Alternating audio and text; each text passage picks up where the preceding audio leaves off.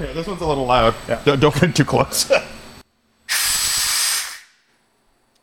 Pray tell, what was that, Andrew? That's us releasing CO2 into the atmosphere. Oh.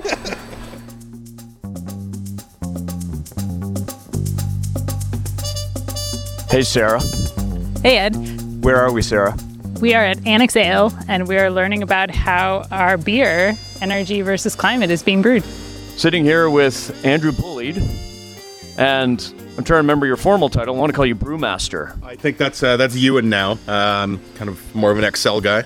Um, yeah, uh, just founder um, with uh, Eric O'Gorman, my my partner. So, Andrew, why? How did it come to be that Sarah and I, that Sarah and I are sitting here at Annex Ale Project, witnessing the historic brewing of a special batch of Annex Ale Project beer that just may or may not be linked to our little pod project? Um, as I recall, we were getting tweets directly from Sarah about uh, live taping of a energy versus climate podcast where uh, someone may have been imbibing on an annex beer called Easy Answers, which I suppose the uh, maybe the name was found the name to be particularly poignant and uh, you know applicable to what you you happen to be talking about that day. So yeah, I believe the conversation went in a direction that said we would love to work together in a way that no way uh, financially benefits the podcast.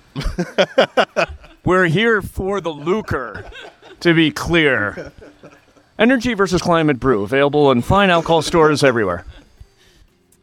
Um, yeah, so you know, just uh, to line up with one of our sustainability initiatives that we try to found our company on, and something that's important to us, we decided to explore a brewing concept that we would be able to see how to maximize beer output for uh, the minimum amount of energy that we could do within the confines of our facility. So we challenged our brewers to do what we call a high gravity brew, which is essentially going to enable us to make 25% more beer for the same energy, which I suppose falls in line with exactly what the podcast discusses. So that begs the question what the heck is a high gravity brew? And when has it been used? Do others use it? Is that specific to you guys? Just- High gravity brewing is what many craft brewers would find to be somewhat of a deplorable large industry practice. And it's the process of making a very strong beer and diluting it later on in the process. But we decided that maybe a you know we may be able to compromise some of our integrity in the uh, in the name of sustainability and see just what we could do in our facility. We make a strong beer and we're going to dilute it down with water later on in the process. So we're boiling less and cooling less and uh, using less energy to make more beer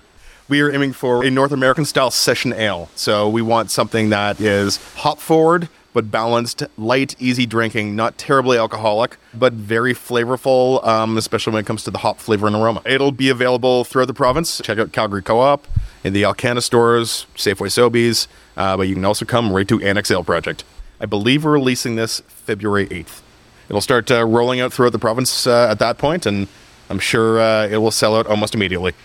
I definitely plan on going to the beer stores and getting the beer and being like, "This is this is for my podcast." All right, Ewan, tell us about the beer brewing process. My name is Ewan Muir. I'm the head brewer at Annex Ale Projects. Uh, the beer brewing process is a very elaborate way of basically gaining sugars from raw grains into a size of sugar that yeast can convert into alcohol in liquid form. That's the very basic recipe for what we do here. In our specific instance, we have the two vessel system here. The vessel here, we call it a mash tun, and the vessel behind you there is called the boil kettle. So in this vessel here, the mash tun, if you want to open this uh, lid, we can. We can have a look at what we're doing. We're essentially combining raw grains with hot water, and we're reenacting steeping. So we're opening up the grains so that the, the sugars and the enzymes within them act upon each other, and then we'll extract basically what we call wort, sugary liquid from the grains, leave the grains where they are, and move that wort into the kettle here. Once we fill that kettle, we start boiling, so as, the, as the name suggests. Throughout this process, we'll also add hops, which is where bitterness comes into the game. And once we've sterilized it, which is the original intention of a boil, sterilizing, but now we do it for flavor and color and a num- number of other things. We will cool it on the way to our fermentation tank, where we'll add yeast. The yeast then can consume those sugars, convert it to heat, ethanol, and CO2. And at the end of the process, once the yeast is done, we'll cool it. The yeast will get moved off to a different beer, and we'll be left with, with beer, the final product. Sarah, as a physicist, what is your reaction to what you just heard? Are you, well, could be a chemist, but as a physicist. It sounds tasty. Yes. Good. Professional opinion. Yeah. Future Sarah here, just jumping in to add a little bit more context. I think this is such a great classic example of energy efficiency when it works well. It's an example where you're able to get the same final product out of the process, in this case, a can of, you know, tasty energy versus climate beer, but you're using less energy in the parts of the process that aren't necessarily contributing directly to the output. And so in this case, it's really about using less water overall, having a more concentrated solution. And so that the heating and cooling that takes a lot of the energy, as we'll hear, is just done on a smaller amount of water without changing the product itself. And so the energy that you're kind of avoiding using is energy that doesn't necessarily go towards helping you with that final output. So, uh, Ewan, can you tell us what's going on? Yeah, I have just finished um, mashing out. So all of the worts that we have collected, we've moved over from the mash tun into the kettle. Now, all we have over there is water that is picked up the small chain sugars that we've extracted from the mash, and over on this side, all that we have left is is dry spent grains that are going to be collected in these bins run by a local business, which sends them back to farmers and get used as cattle food. Ewan, what, what are we looking at here? This is the boil kettle. Can we actually peek inside the boil kettle? But if we look inside, I'm not going to boil my face off, am I? That's not the plan. I see a lot of steam coming out of this kettle. Yeah, it's got. This has to be 75 degrees, and we'll we'll reach 97 degrees in the kettle. Then it really is living up to its name. It's a big kettle. It really is. One second. Let me just turn it up for power here. So we've got a podcast with a bunch of geeky energy and climate wonks, and they're always interested in energy as we talk about on the podcast. We haven't done a show before on brewing beer or on distilling alcohol. Very curious to know, Ewan, tell us what are in, in sort of layperson's terms, where are the energy inputs into beer brewing? Well, there are numerous energy inputs, and there's numerous sources of that as well. The good thing for the industry is as it grows, there is a lot of investment into research and how to minimize those, and there are a few trendsetters within the industry that do that.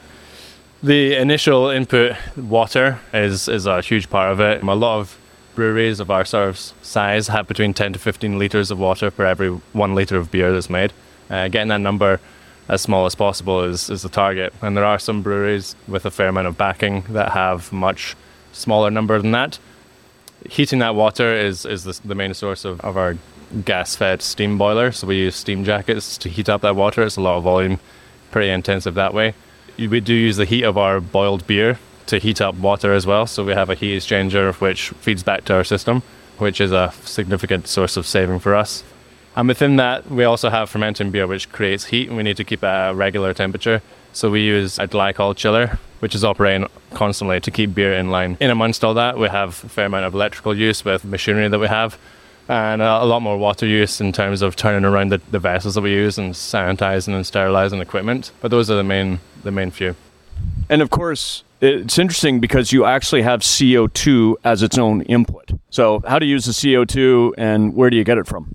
We we have a CO2 tank which we input into the process where needed, but the the goal of a few breweries, us included, is to to use as much of the CO2 that comes from the the brewing process.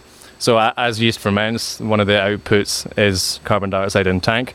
At a certain point, we can capture it inside that vessel and then use it first of all to carbonate the beer that's in the tank, and second of all to help push the beer into either the next tank that it's been used in or the package form as well. So keeping a high amount of pressure within the tank, using CO2 that was generated inside that tank for free, not only helps us but helps minimize the losses too.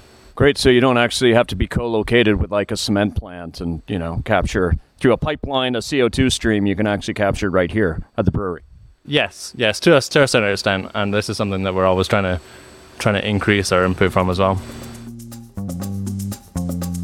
So we, we kind of touched upon it a little bit with Ewan, but if you're running a brewery and look around, basically it's a big set of equipment, it's a bunch of pipes. What are the opportunities to sort of knock down your energy inputs? Or we talked about it, you know, capture, reuse CO2. How can you shrink your footprint at a brewery?